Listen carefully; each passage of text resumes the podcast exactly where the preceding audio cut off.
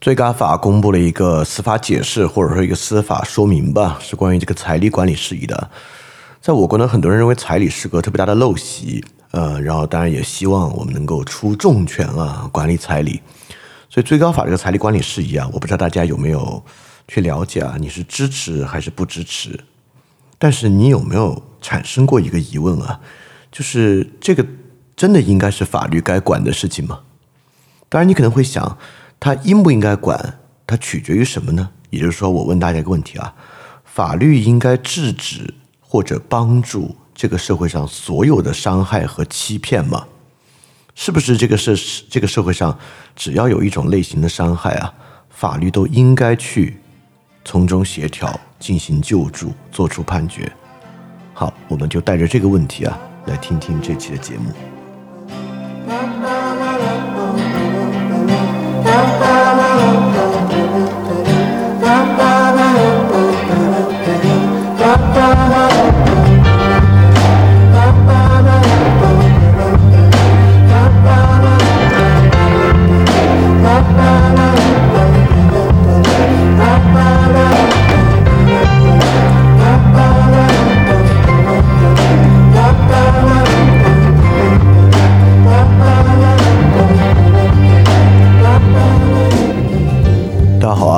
收听新一期的饭店 special 节目，我是李厚成。这期节目呢，我们来聊聊最高法关于这个彩礼判决的司法解释和管理事宜。呃，彩礼并不是一个我猜绝大多数听众都能够遭遇的问题啊。就这一代年轻人呢，很多人不结婚，不止不结婚了，可能现在都还没谈上恋爱呢，谈不上结婚的问题。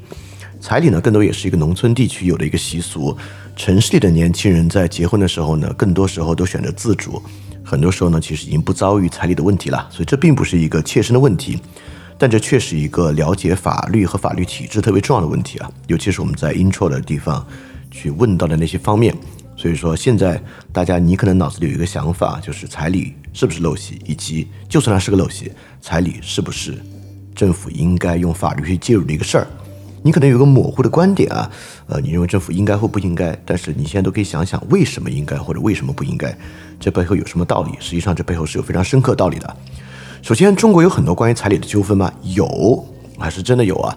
在过去啊，还有这个裁判文书网的时候啊，你搜到彩礼啊、返还啊，每年啊跟彩礼和返还的判决文书相关的都有一万多。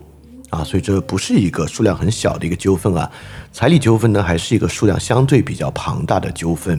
好，那我们就从一个最简单问题开始啊。首先，我们来界定一下什么是彩礼啊，这当这当然绝对是一个值得去讲的问题啊。呃，如果你最简单来讲的彩礼就是卖儿卖女，对吧？我 尤其是卖女儿啊，但实际上彩礼没有这么简单。彩礼呢，其实分两种，一种呢，这个钱是给女方父母的。一种呢，这个钱是给新家庭的，大家都明白。如果你周围有朋友结过婚，你就知道，其实有彩礼的地方呢，一般彩礼就分这两种。第一种呢，彩礼这个钱啊是给女方的父母的，作为补偿女方父母养育女儿过程中的一个感谢费吧。第二个呢，这个彩礼啊，这个钱其实不是女方父母拿，而是给予这个新的家庭。一般呢是这两种彩礼。在中国现行情况之下，钱给这个新家庭的呢，一般彩礼就比较高。比如说啊，最后这个钱啊是给小两口组成新家庭，这实际上呢是新家庭的一笔启动资金。那这个彩礼的金额呢，一般嗯，比如说十万啊，多的甚至有几十万都有，这个钱就比较多。一般呢给父母的呢彩礼钱都相对来讲比较低啊，一般两三万块钱是比较多的，五五万以下是最寻常的情况。然后呢，北方啊，中国北方的地区，这个钱给新家庭的比较多。南方地区呢，给父母的比较多，是这么一个情况。当然啊，这不是我自己的臆想啊，这是一个女学者的研究，就是南开大学的这个李永平，就是他在中国做彩礼研究，他是中国做彩礼研究做的比较好的一个，有很多经验的一个专家啊。那么为什么会有彩礼呢？尤其南方这种啊，给父母的，呃，它其实金额不是很高，它其实呢偏纯仪式性。不光是纯仪式性啊，它有时候呢还会有一个返还。什么是返还呢？也就是说，呃，其实你参加过，你应该知道啊，男方呢会给女方的父母一笔彩礼，在婚礼的当天呢，男方呢就需要去接亲，接亲的时候呢就需要管这个女方的父母叫爸妈，然后女方呢会给一笔改口费，对吧？这也是一个 gift，这个改口费很多时候就给那就和那个彩礼的金额是一样的，所以一来一往，这个钱其实打平了。所以这个钱呢，就是一个纯粹的仪式。呃，这个仪式可不是陋习啊，就人类历史上会有很多仪式，仪式呢就是帮助人去做他生活节奏的调节。呃，这个我们在神话那期讲了，这个这在这个地方我们就不讲这些呃仪式的重要性等等等等的。这种呢是纯仪式性的彩礼。所以总的来说啊，彩礼是卖女儿吗？我觉得真的很难这么去讲啊，真的很难去讲彩礼就是卖女儿。我觉得彩礼在很多时候呢是有它调节的道理的。讲到今天最后一部分，我还会再讲讲彩礼的价值和彩礼产生为什么是一个不可避免的事情啊。Anyway，而且还有一点啊，这个彩礼甚至与女性地位提高还有关系。你说女性地位提高就会没有彩礼吗？哎，还真的不一定。比如说像北方啊，彩礼给到新家庭的，实际上女性地位越高，给的彩礼的金额很可能会越多，因为呢，这个钱是注入到新家庭作为新家庭的启动资金的嘛。所以说，当女性地位升高的时候，情况之下呢，我们会发现这个彩礼的金额可能会越多。但到男方这种彩礼主要给父母的呢，实际上女性地位越高，彩礼呢就会越仪式性，那个钱就会越少，就会显示出啊，这个结婚真的是女儿她自己意志的体现，而不是家庭意志的体现。因此，就是卖女儿的感觉会越来越少，它会越来越仪式性，甚至呢，像改口费这样的回赠也会越来越多，导致彩礼成为一个纯粹仪式性的东西，这都是非常有可能的。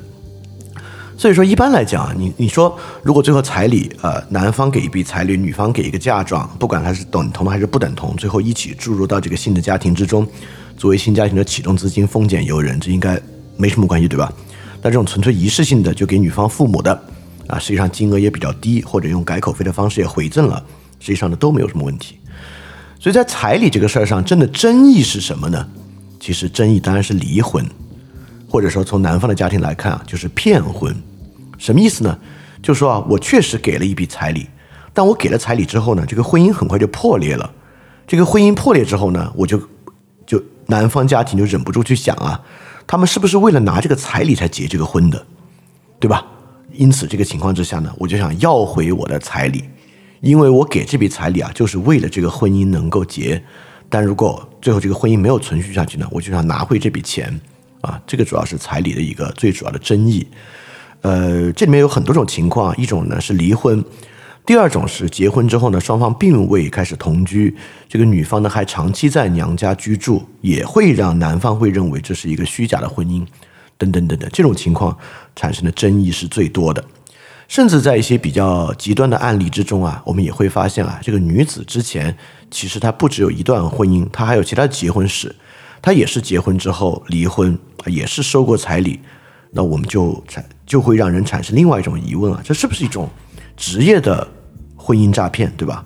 如果是一种职业的婚姻诈骗呢，很多人当然就想把这个钱要回来啊。你听到这里呢，你可能也会主张啊，那这种当然是应该要回来的，对吧？但我转过来讲啊，实际上大家想想啊，在城市里面呢也有这种，而且城市里面呢其实都不用走到结婚，对吧？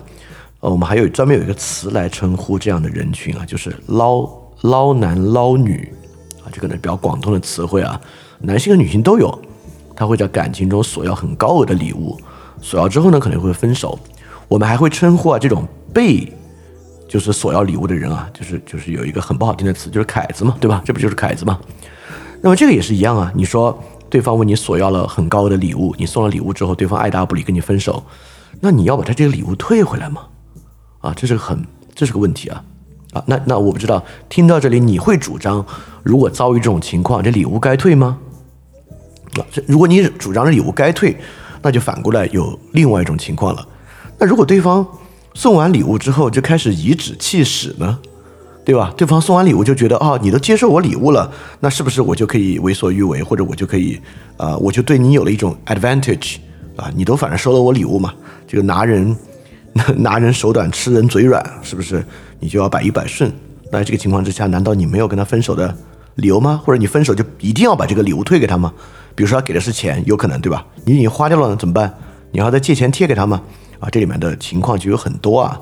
还有一个问题啊，就是 OK，即使你认为道义上和道德上，呃，他该不该退或者该不该怎么样，这是不是一个法律的问题？啊，首先我认为在。我们先不说离婚的这个彩礼啊，我们就说这个呃，在谈恋爱中索要高额礼物分手的情况，你说你去法院告，如果对方能够给出证据说这不就是这是他当时说送给我的呀，对吧？比如说你有个微信截图，你就说什么宝贝收到我送你的包了吗？么么哒，啊，对方拿出这个，你看这是这是赠与啊，对啊，我现在跟他分手，我怎么样？我收礼物之后不能跟他分手吗？对吧？我我认为啊，现在在法律上是很难能把这个东西要得回来的，除非除非一种什么情况呢？除非对方真的是团伙诈骗，这种是有的，绝对是存在的。但而且你是不是你猜他是团伙诈骗啊？就是你能够证明，比如说你拿到这个女方的手机，你确实从她的手机上找到了她有一个微信群，这微信群是她跟其他人在谋划怎么样接近你，怎么样骗你的钱，怎么样脱身。OK，如果你拿出这个之后呢？OK。这是一个团伙的诈骗，就能够行。好，这里啊，你就来想一个问题了：团伙可以是诈骗，一个人就不能是吗？比如说啊，这个人就是在他心里就在盘算着怎么接近你，怎么扎你的钱，扎了钱之后怎么脱身，你就觉得这跟团伙没有任何区别，对吧？那不过就是他有其他人帮助他，或者他是一个人在心里谋划。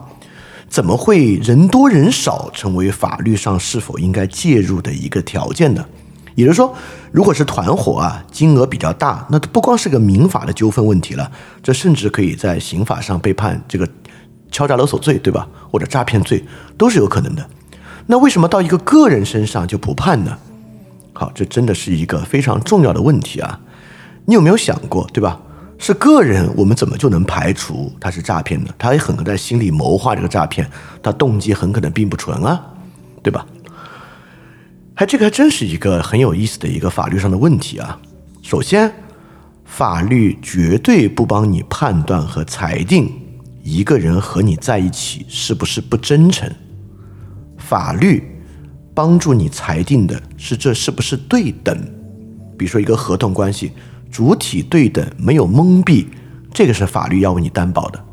也就是说，如果你真能发现啊，你这个感情可不是一对一，对方是个团伙，你是一对五，那么你们这个感情的，即使你们不是婚姻啊，你们这个感情的 agreement 并不是对等主体在不被蒙蔽的情况之下签订的。因此，法律要介入的原因，并不是因为道不道德，而是这个 agreement 本身。就是在一方被蒙蔽的情况之下，好，请注意啊，而且是在完全不对等一 v 五的情况之下。但是转过来，在另外的情况之下，如果是一个一 v 一一对一的情况之下，一般来讲，法律并不为你去裁定这个人和你在一起是不是不真诚，尤其是个体问题啊，这不是法律能够帮你去界定的东西啊，除非你能够。比如找到啊，他跟其他人的聊天记录，你看这还是你必须显性的证据证明这是一个诈骗才可以。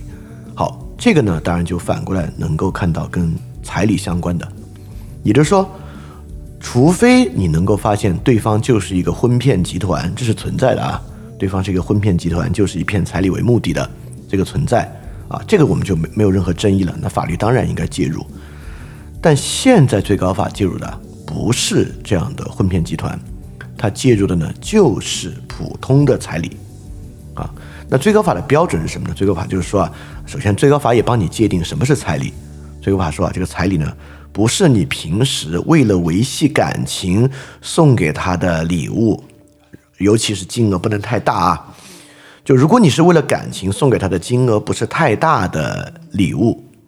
或者呢，是为了特殊纪念意义送给他的金额不太大的礼物，这些不算彩礼，其他的算彩礼。以及什么时候彩礼能退呢？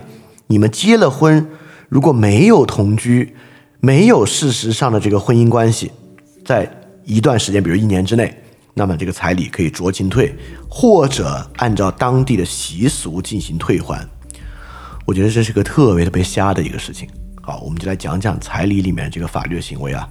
首先。结婚呢是一个民事行为，彩礼呢也是一个民事行为。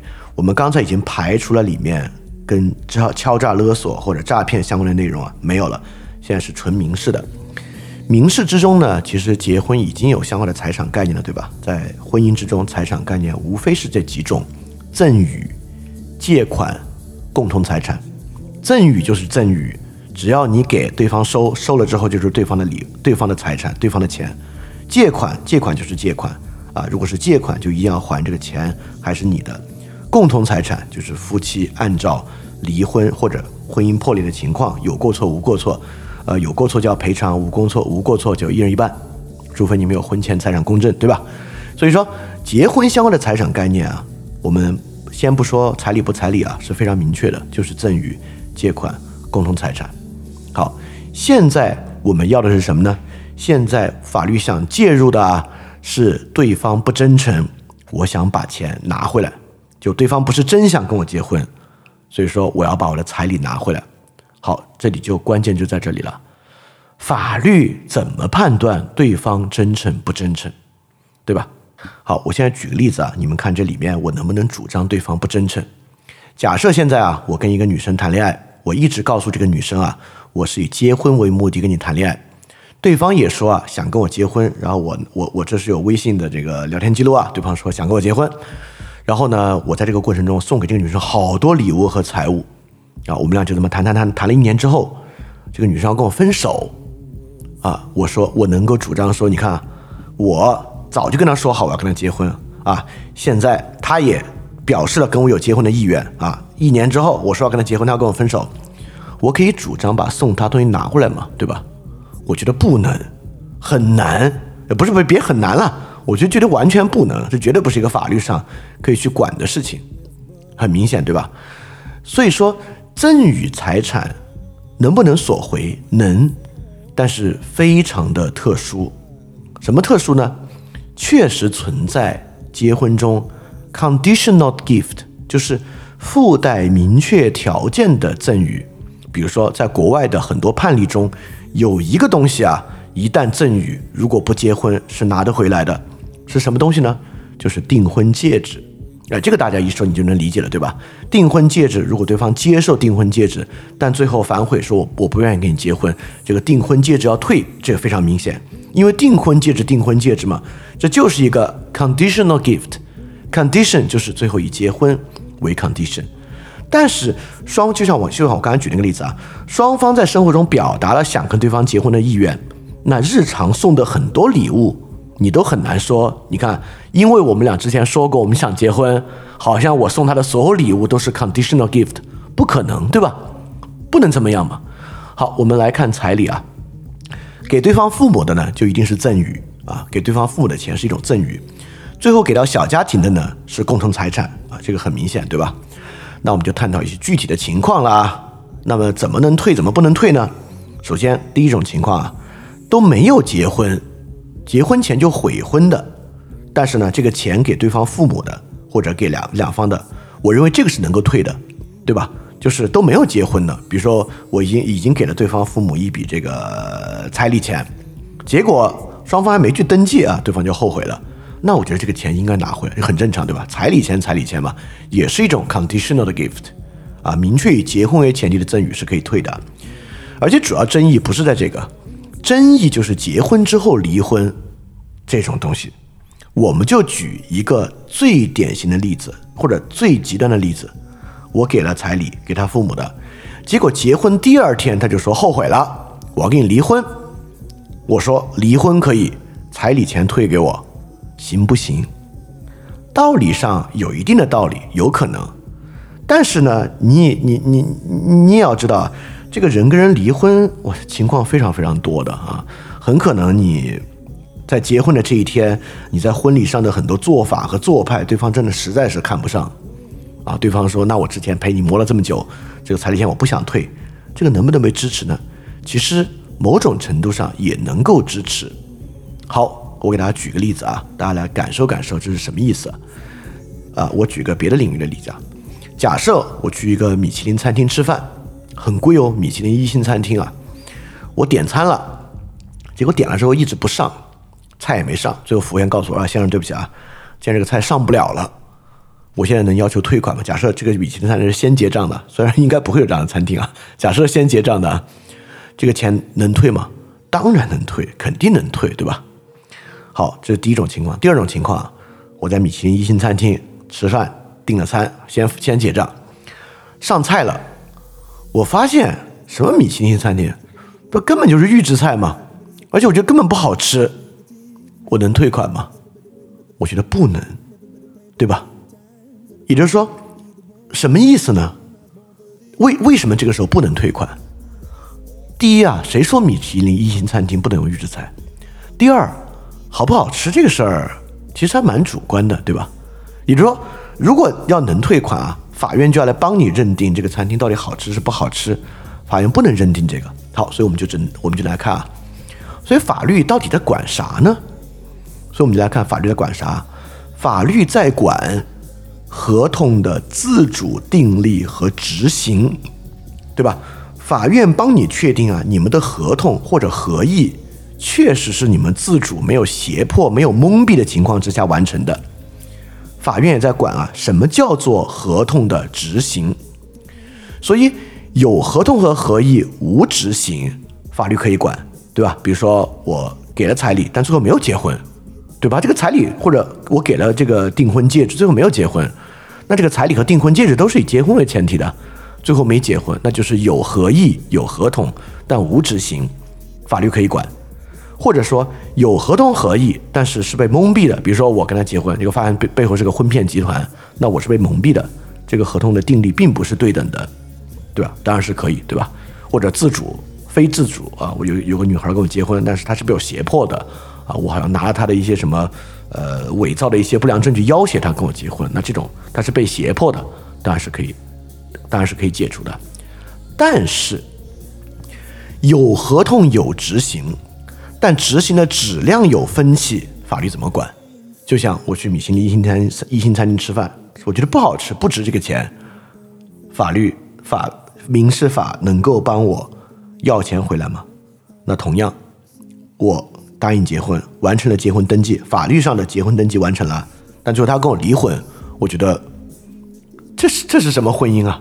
难道我花了这个彩礼钱就得到一个这样的婚姻吗？从我的角度来讲，当然极不公平。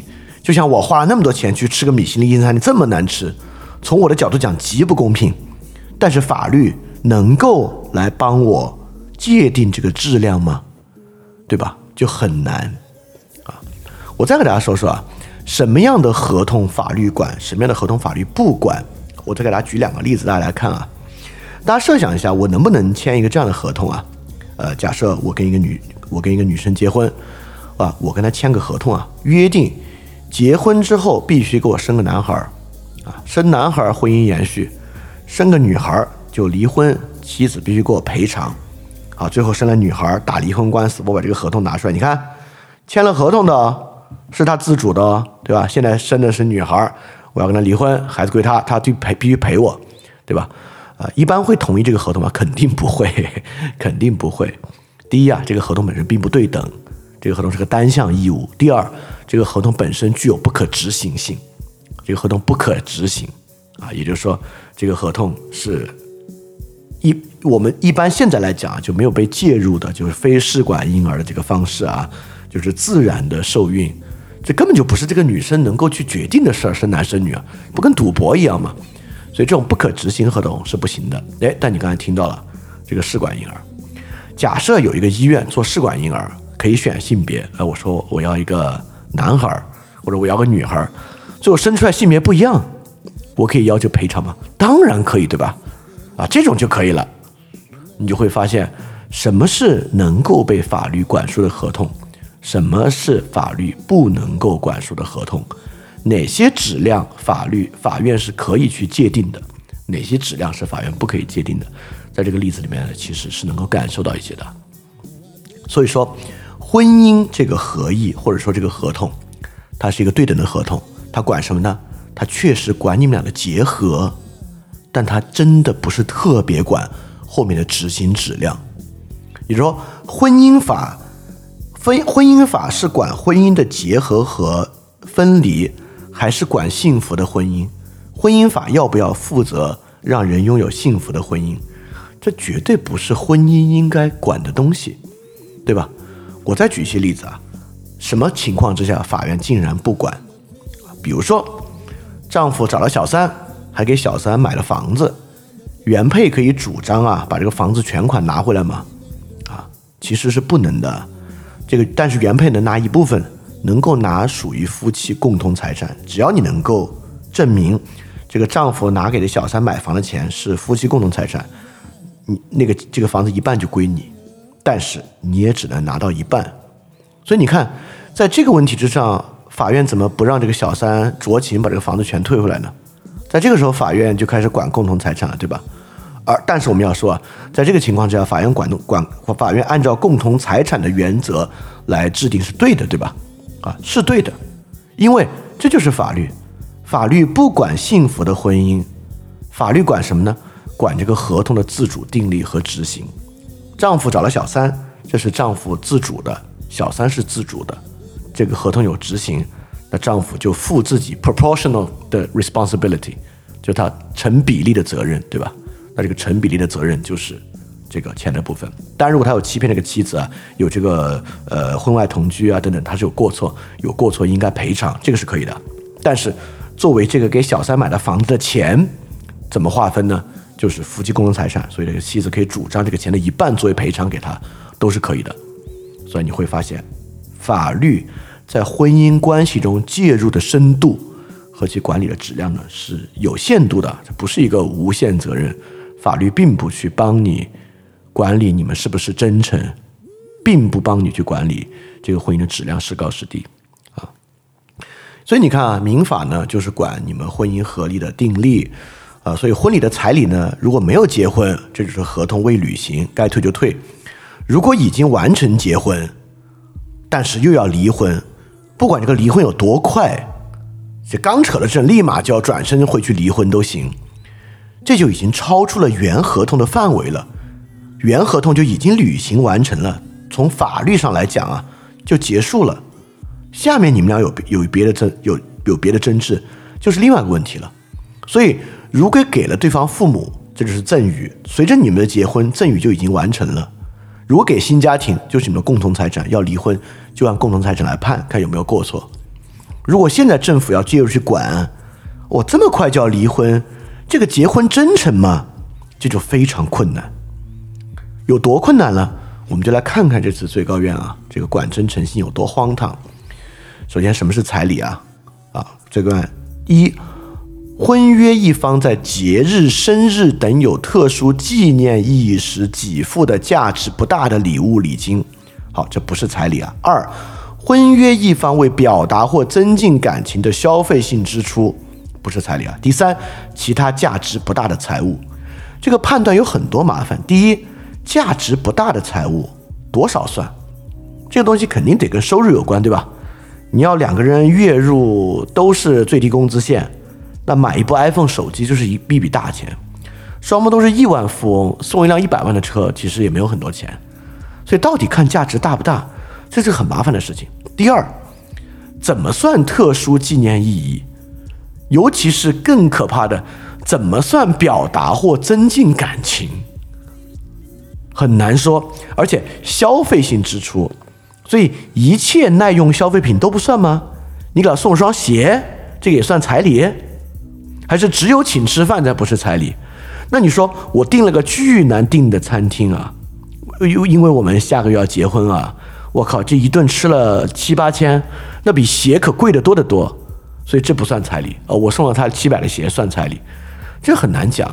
所以第一，价值大不大，这个东西在不同的家庭真的非常主观。第二，什么叫做有特殊纪念意义？什么叫做表达或增进感情？什么不是？其实真的是是个非常非常难界定的东西啊。这个点呢就很麻烦了。第二，就什么叫返还条件？所以什么情况之下主张彩礼可以返还呢？啊，有这么几种情况啊。其实就是结婚且没有共同生活。如果你们结婚但没有共同生活，这个彩礼某种情况之下可以返还。好，什么叫共同生活？其实就是同居，就你们有没有同居了？这个呢，就让我们想到一个问题啊，就是大家都知道啊，现在很多时候结婚呢不一定或者享受有婚姻条件啊，不一定要真的有结婚证。现在呢，也有一种事实婚姻，就 de facto marriage，或者国外国外呢有这个 civil，就是 civil agreement，就民事结合。事实婚姻这个事儿，为什么我们要有事实婚姻啊？为什么不让他们非要去领结婚证呢？就事实婚姻其实有很很大的意义啊，因为结婚你不能够规定双方在一起多久必须要结婚，两个人可能在一起已经五六年了，但是依然没有结婚啊，但是有很深厚的感情。但这个时候，比如说双方有一方突然逝世，那对方能不能有一定的继承权，对他财产的处置权，对吧？按理说应该有，但没结婚就没有，这是很麻烦的事情啊。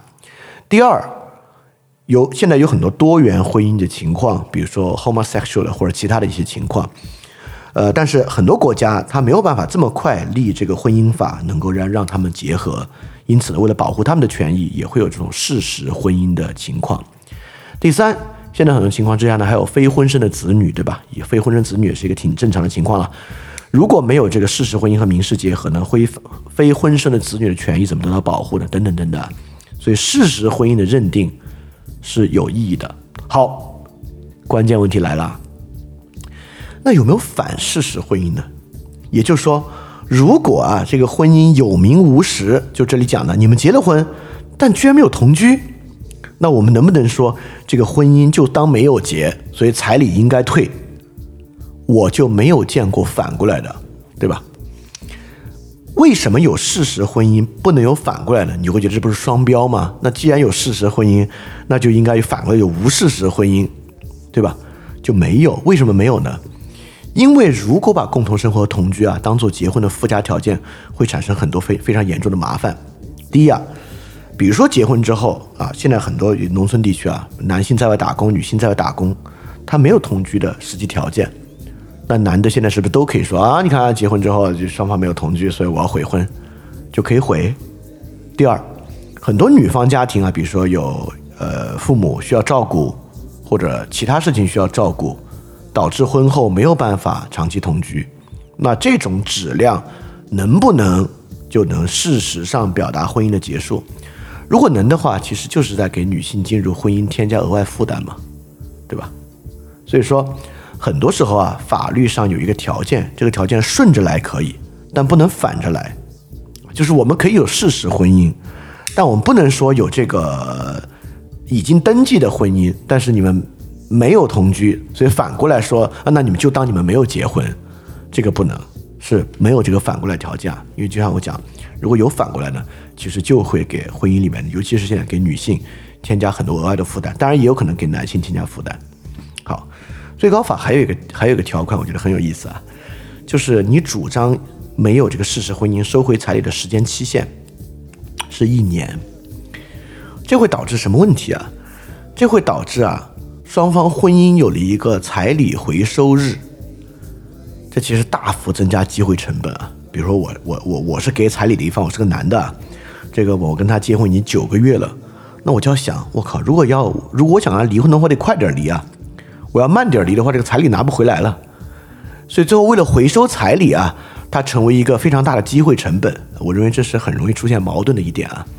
所以说约束一个彩礼的最终回收日，那我觉得会带来的实际结果呢，就是比如说我们约束它就是一年，那就会导致一年内的离婚率高涨，因为如果过了一年再离婚就拿不回彩礼了。所以说，管理这种真诚性就有这个麻烦。首先，你很难界定到底什么是彩礼，哪些部分是能拿得回来的，很难。第二，这个返还条件，共同生活，结婚且无共同生活，这一点我觉得是很难去认定，也是呃无法考虑清楚很多完整状况的一个情况，对吧？那我们就要问了。这个到底用赠与、借款和共同财产有什么不好啊？对吧？就是赠与就是赠与嘛，共同财产就共财共同财产嘛，离婚就来算嘛，给父母的就是赠与拿不回来。如果双方一样的，就是共同财产，你就往后退呗，对吧？就我们为什么这些非常明确的法律概念我们不用？我们要去搞啊，特殊纪念意义、表达或增进感情，依照当地，甚至里面还是会说。退退多少呢？依照当地习俗进行调整。我我越看越不像是个法律文件了，很奇怪啊。法律啊是不能也不可能去管人心里想的部分。你看，这个法律是不能管人真诚不真诚的。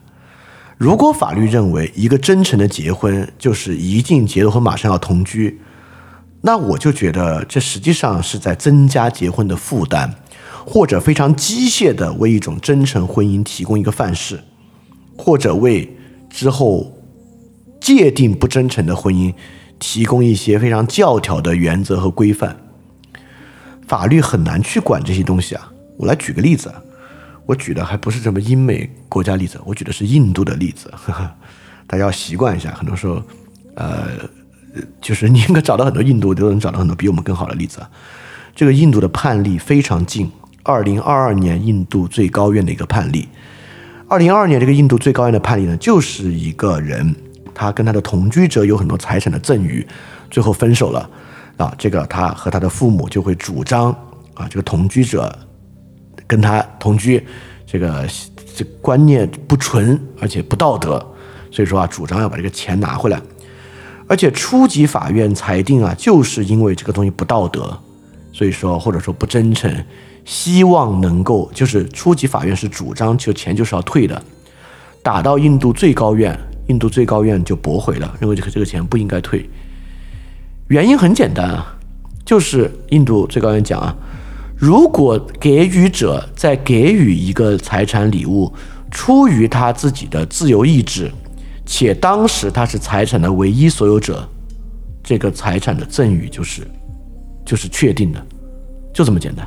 也就是说，法律不应该管理道德的部分和价值判断，法律在这个问题之上只问两个问题：第一，送的时候是不是他基于自由意志，没有被蒙蔽、没有被欺骗给的；第二，他给的这个财产是不是有所有权瑕疵，是归他所有的。如果没有的话，就就就就结束了。其他的问题，对方收钱真不真诚，呃，这这有这个这个这个事儿合不合道德，这不是法律应该管的事情。所以在我们这儿一样，给出彩礼的人在给的时候是不是自愿给的？有被胁迫吗？有被蒙蔽吗？好，没有的话，他给出的财产有所有权的瑕疵吗？是他自己的财产吗？是，就完了。那如果给父母就是赠与，给小家庭就是共同财产，那除此之外，如果法院要再来做道德的判断或者价值的判断，就会产生出一些非常荒唐的制度。啊，这种荒唐的制度在我国的婚姻法里面可一点儿都不少。啊，所以说法律来管彩礼，来管彩礼纠纷，并且定出这样的条件，啊，我认为是一个很奇怪的事情啊，在我的观念里面。法律论迹不论心，所以说赠与、借款、共同财产这些概念已经非常足够来解决婚姻中的问题了。好，那我们就来探讨探讨啊，就是我最开始问那个问题：法律是不是应该保护和解决所有的伤害？法律能不能，比如说，我们就说，我们会认为啊，从我们的道德判断上。很明显啊，对吧？他结婚第二天就要离婚，肯定是骗钱啊！就是，就即便我们都觉得他肯定是骗钱啊，法律应该支持这样的主张和判断吗？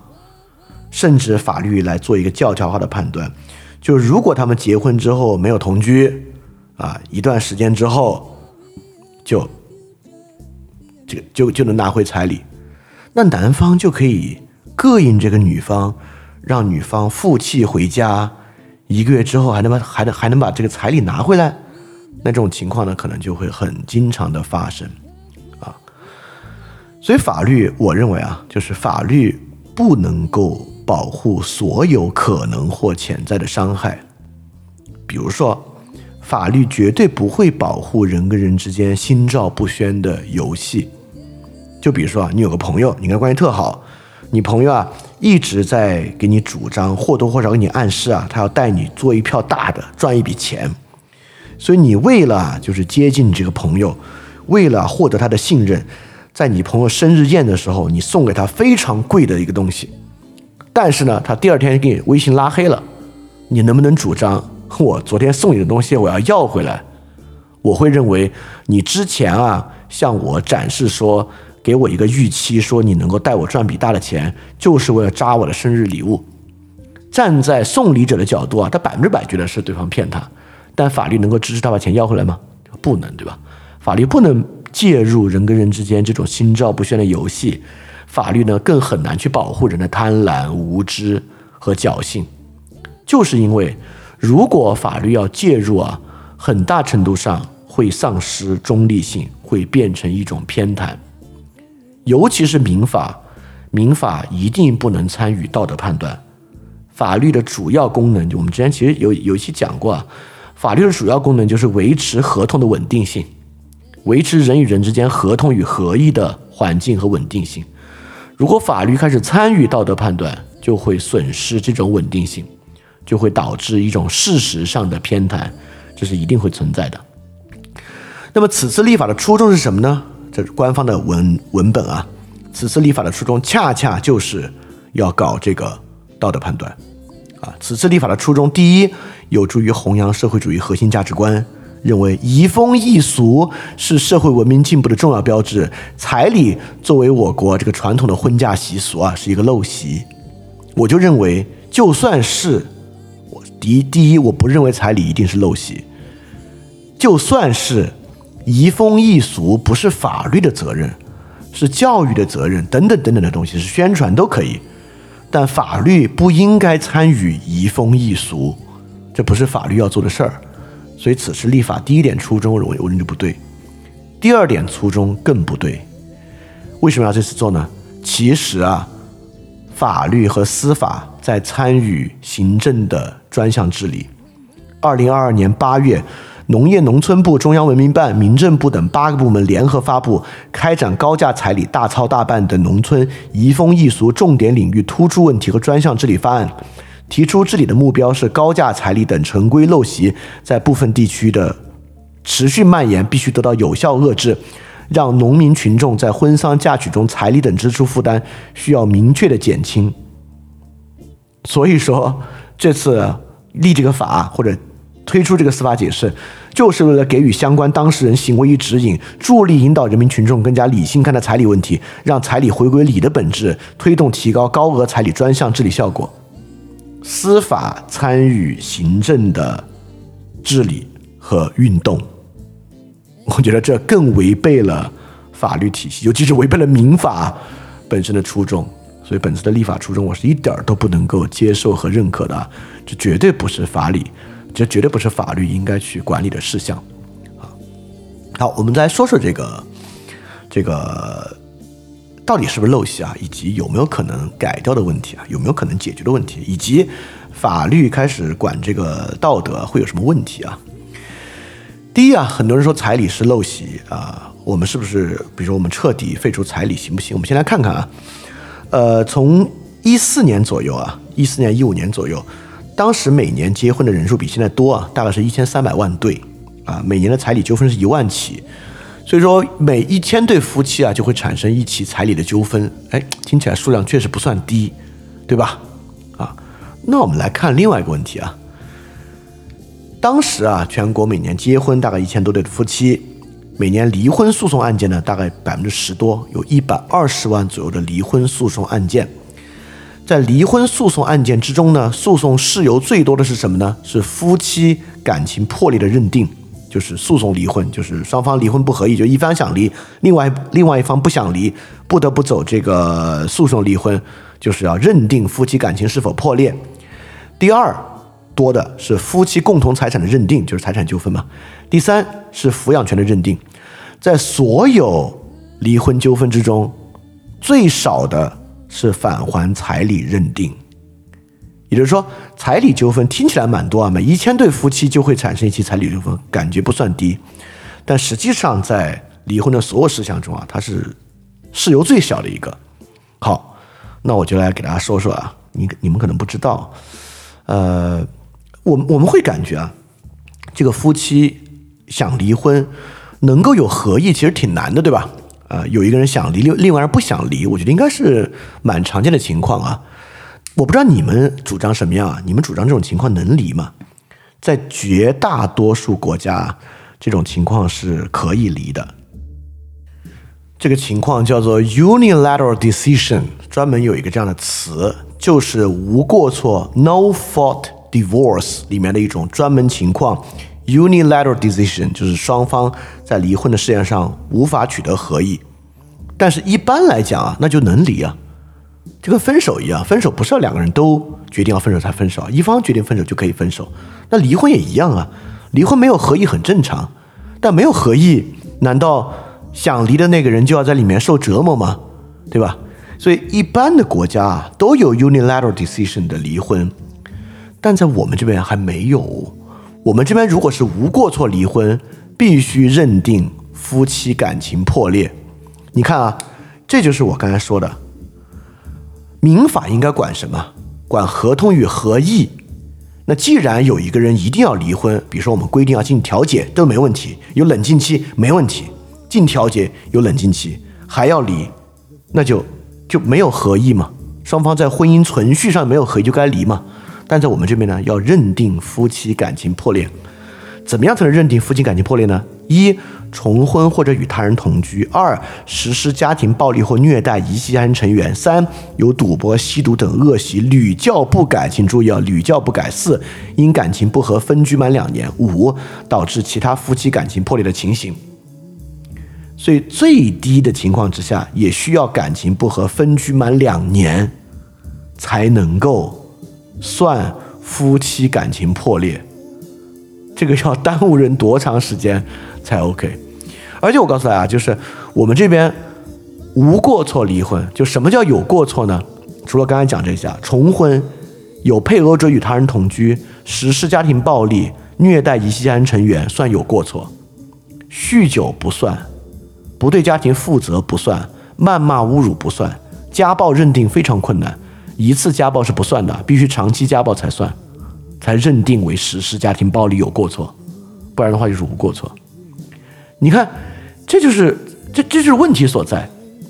也就是说，如果民法要参与人的心理的事物，就是夫妻感情破裂，你们有一方说了不算，我们法律要规定一个怎么才叫感情破裂，这就很荒唐。这就是我刚才说的，如果你参与这个价值判断，你就会导致实质性的偏袒。所以说，我国离婚诉讼案一审准予离婚的比例有多低，你都很难想象。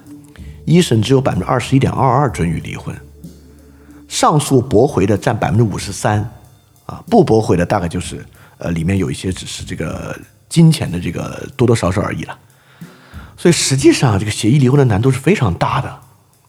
而我们刚才讲返还彩礼的认定，在所有的纠纷里面是最小的。所以这些问题不解决。就想着来解决彩礼的问题，啊，当然原因也很简单，就是二零二二年八月有这个八部门联合的整治行动嘛，所以当然了，对吧？八部门又不整治，夫妻感情破裂，对吧？大家奔不得，巴不得大家少离婚呢。所以彩礼啊，到底能不能废，这是什么问题呢？这其实是个经济学问题啊。大家都知道，中国因为各种各样历史原因啊，导致女性数量比男性多，尤其在农村里面啊，有很多女性进城。在城市里面呢，寻找另一半，呃，很多留守在农村的男性呢，就会面临啊，这个农村的，比如大家都知道，这个中国中国的光棍问题非常突出，就会导致留在农村的女性啊比男性少的这个事实。在这个情况之下呢，这就是一个女方市场。所以从经济学角度来讲啊，由于是个女方市场，这种供需失衡的情况，一定就会产生租值。这个租值不在此处出现，必在彼处出现。因此，在这个情况之下，我们说，我那我们就要把这个租值干掉，一定要废除彩礼，不能有任何彩礼。你必须按照他们的品德、他们的价值观来挑选，这不可能嘛？这租值的原则就是它不在此处出现，就要在彼处出现。如果不靠彩礼，那可能双方就只能看对方家庭的硬经济条件了，对吧？甚至用别的方式来完成。啊，那就比如说你认为彩礼不行，那变相给彩礼呗有什么难的呢？以借款的方式是，就明借实给呗，这有什么困难的呢？对吧？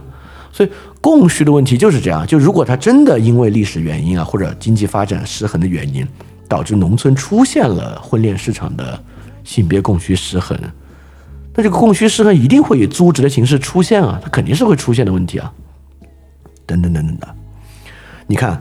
现在啊这个分居在这两个，一方面是这个夫妻感情破裂认定，一方面是彩礼之下，形成一个双重的困难。首先，分居是离婚的必要条件，对吧？你必须分居满两年才能离婚。但是呢，如果在一年之内分居，则可能导致你无法保住彩礼。也就是说，现在啊，我们给婚姻中想分居的一方，特别是女方，给了另外一个难处。就如果你婚后啊发现这个男的特别糟糕，你过去当然你想早点分居，因为早点分居，比如这个男的明确也说想跟我离婚门都没有，对吧？你为了早点跟他分居，为你就要夫妻感情破裂啊，你就必须早跟他分居。但是你早跟他分居吧，他就拿彩礼要挟你说行啊，你现在跟我分居啊，现在一年之内，对吧？你要跟我分居一段时间，我就可以把彩礼要回来。因此啊，这个分居这个行为，你看，这就是荒唐之处。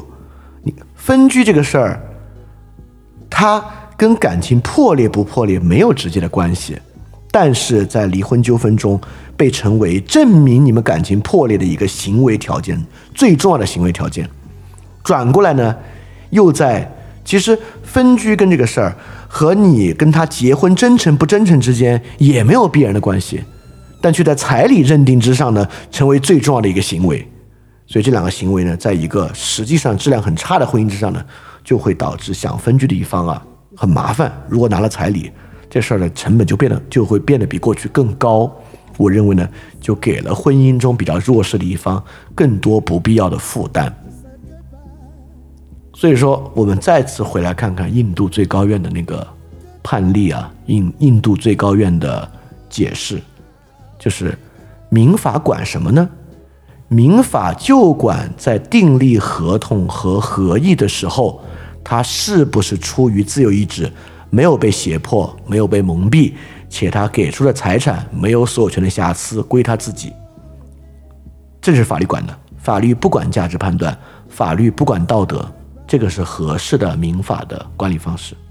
如果民法想管价值判断，想管道德，想去介入社会，因为我们想保护人的权益，我们去做价值判断，尤其我们去判断人真诚不真诚，是不是真感情破裂，是不是真想结婚。啊，在没有别的证据情况之下，用他的行为反过去推断，他是要结婚还是要骗婚，看能不能酌情把钱给那个人一点点。如果要这么去做的话，实际上造成的荒唐和问题比他想实现的要多，而且事实上就丢掉了法律本身的中立，变成了一种就是偏袒，一种事实上的偏袒。当然啊，我我我虽然说偏袒啊。我不认为这种事实上的偏袒有某种蓄意，就是他绝对不是因为啊，我们就是要去呃关照这个农村的光棍儿，保保护农为了保护农村光棍儿啊，保护这个男性权益，这个倒不是啊，就是我们这边好心办坏事的事儿还少嘛，对吧？就是我我首先相信啊，就是推出这样的法案，至少从制定者来讲啊，就是去积极的移风易俗，去积极的改掉我们社会的一些不良习气。站在他们角度上理解的不良习气，但是我觉得这是个非常不专业的事情啊！就这个事情从这个立法的过程中都非常的不专业。好，今天我们要探讨的就是这个问题啊，当然不止探讨彩礼的问题，其实我们在探讨这个第一，彩礼是什么？彩礼就是卖儿卖女吗？呃，这个不是我们今天重点啊，但是我们最开始提到了一点，我们之后主要在提就是法律的管理社会有没有一个边界啊？当法律如果想跨越这个边界。更积极的、更主动的去保护社会中，做出更多的道德和价值判断，去保护社会中，不管是舆论的大小啊，还是很多人自己认为啊，我的这个保我的这个问题啊，一定要法律来为我做一个判断的时候，啊，会不会出现一些别的问题？所以说，这其实也是我们对法律体系到底有什么样的预期的一个问题啊，等等等等的。好，希望这期节目对你有所启发。好，我们呃每次我我决定以后每次就做一个公告事项啊，就今天要做的公告事项就是啊，Flip Radio 不只有这个 Podcast，我们有视频、有直播、有书籍、有文章、有 Newsletter 等等等等很多东西啊，都是我至少我认为就非常有价值的服务，所以非常希望大家不只是收听 Podcast，还可以接受我们所有的服务。如果你要知道我们的服务清单呢，有两个方式。第一呢，如果你加这个微信，加了我的这个呃运营微信之后，在微信的置顶就能够看到所有服务的清单。还有个方式呢，就是去我们讲义的地址下载到这个所有服务清单列表。我们讲义的下载地址会在 Show Note 之中，就是 flipradio. dot three a disc. dot com，就所有这个服务清单的列表可以下载了啊。当然还有以前所有的讲义可以下载。好，那我们这期 special 节目就到这里结束啊。大家记得敢于相信，也敢于分享你的相信。